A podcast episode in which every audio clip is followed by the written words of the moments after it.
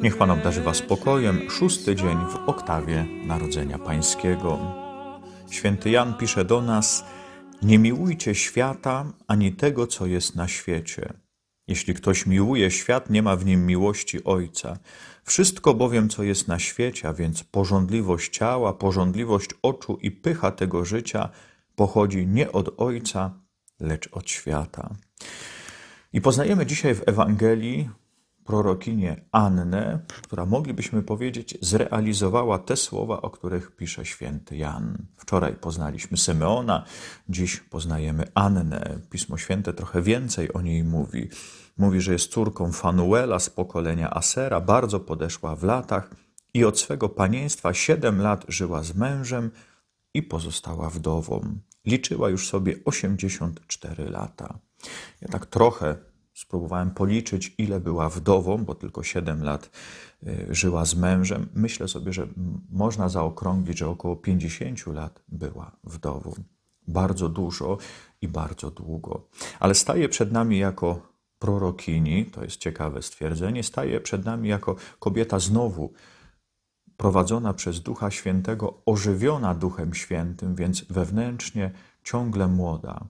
Nie jest sfrustrowana, nie jest tą, która ma pretensje do Pana Boga, że źle poprowadził tą historię, że tyle lat była sama, że po co było to małżeństwo, że dlaczego Pan Bóg tak to zaaranżował, dlaczego Pan Bóg tak to poprowadził. Widzimy ją zupełnie w innym kontekście i widzimy ją cały czas obecną przy Panu Bogu, nie tylko w tym momencie w świątyni, ale jak mówi nam Pismo Święte, nie rozstawała się ze świątynią, służąc Bogu w postach i modlitwach dniem i nocą. No teraz przychodzi na ten szczególny moment, kiedy Jezus jest w świątyni, sławi Boga i mówiła o nim wszystkim, którzy oczekiwali wyzwolenia Jeruzalem. Sławiła Boga, ale myślę, że robiła to wcześniej swoim życiem, właśnie pokazując, że można być szczęśliwym mimo tych trudności, które naturalnie są w życiu.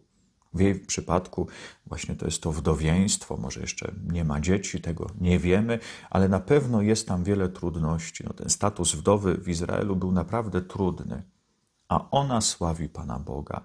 To jest to jej proroctwo. Nie tylko, że mówi o przyszłości, że próbuje właśnie pokazywać tą dalszą perspektywę, ale że właściwie przeżywa swoje życie tu i teraz że ktoś może patrząc na tą jej postawę, na tą starczą, ale pogodną twarz, na te jasne oczy wypełnione Duchem Świętym, na to, że potrafi chwalić Pana Boga, że potrafi pościć, że potrafi się modlić, mógłby pytać, dlaczego Ty jesteś, Anno, taka szczęśliwa? Dlaczego Ty jesteś ciągle taka wierząca?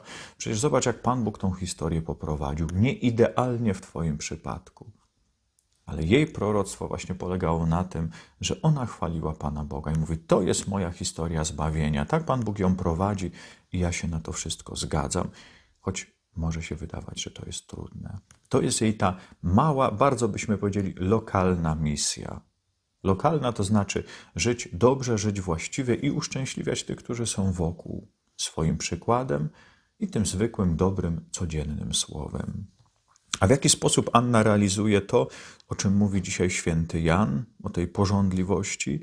Bo zobaczmy, że ona służy Panu Bogu postem i modlitwą. Abyśmy powiedzieli, no, nic szczególnego nie robi. Ale to jest to, o czym mówi dzisiaj święty Jan, że ten post to jest lekarstwo na porządliwość, na tą pychę tego życia. I tu nie chodzi tylko i wyłącznie o rzeczy spożywcze mówi Ewagriusz z Pontu, kiedy mówi o ośmiu duchach zła, kiedy mówi o chciwości, kiedy mówi o nieumiarkowaniu w jedzeniu i piciu, kiedy mówi również o porządliwości, to chce pokazać, że właśnie człowiek ma naturę, żeby chętną do skonsumowania tego świata nie tylko jedzenia, które daje życie, bo ono jest potrzebne, ale potem chce wziąć wszystko od drugiego człowieka. To jest ta porządliwość, to jest ta natura seksualna, że też bym chciał, potrzebuję miłości, potrzebuję bliskości, potrzebuję wsparcia, w ogóle wszystkiego bym chciał.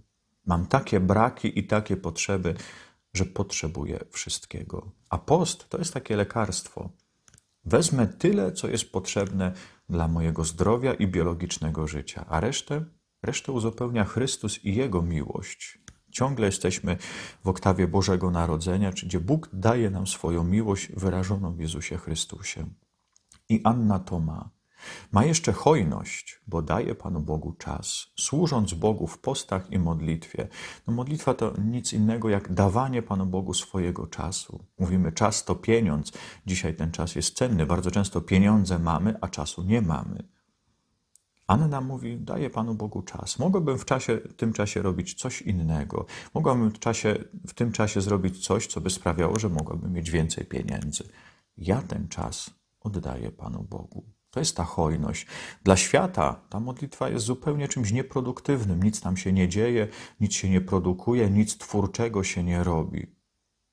Wydaje się, że to jest zupełnie niepotrzebne i zupełnie bez sensu.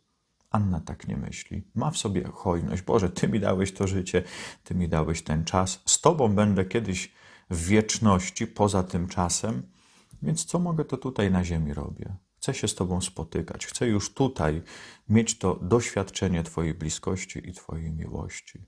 Myślę, że tym też świadczyła wobec innych, tym pokazywała, tym inspirowała. Może wielu też i pukało się w głowę, mówią: Anno, co ty robisz? Masz już swoje lata, nie możesz tyle pościć, nie możesz tyle się modlić. Ona mówi: To jest mój znak, to jest moja mała misja prorocka dla tych, którzy zobaczą, dla tych, którzy zrozumieją i dla tych, których w jakiś sposób będę inspiracją. Niech i Anna dzisiaj będzie inspiracją do pogodnego przeżywania starości, ale jednocześnie posiadania Ducha Świętego, który jest duchem wiecznej młodości.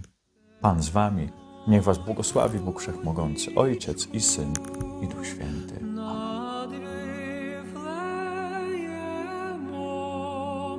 Ясна зоря зійшла, світом землю покрила.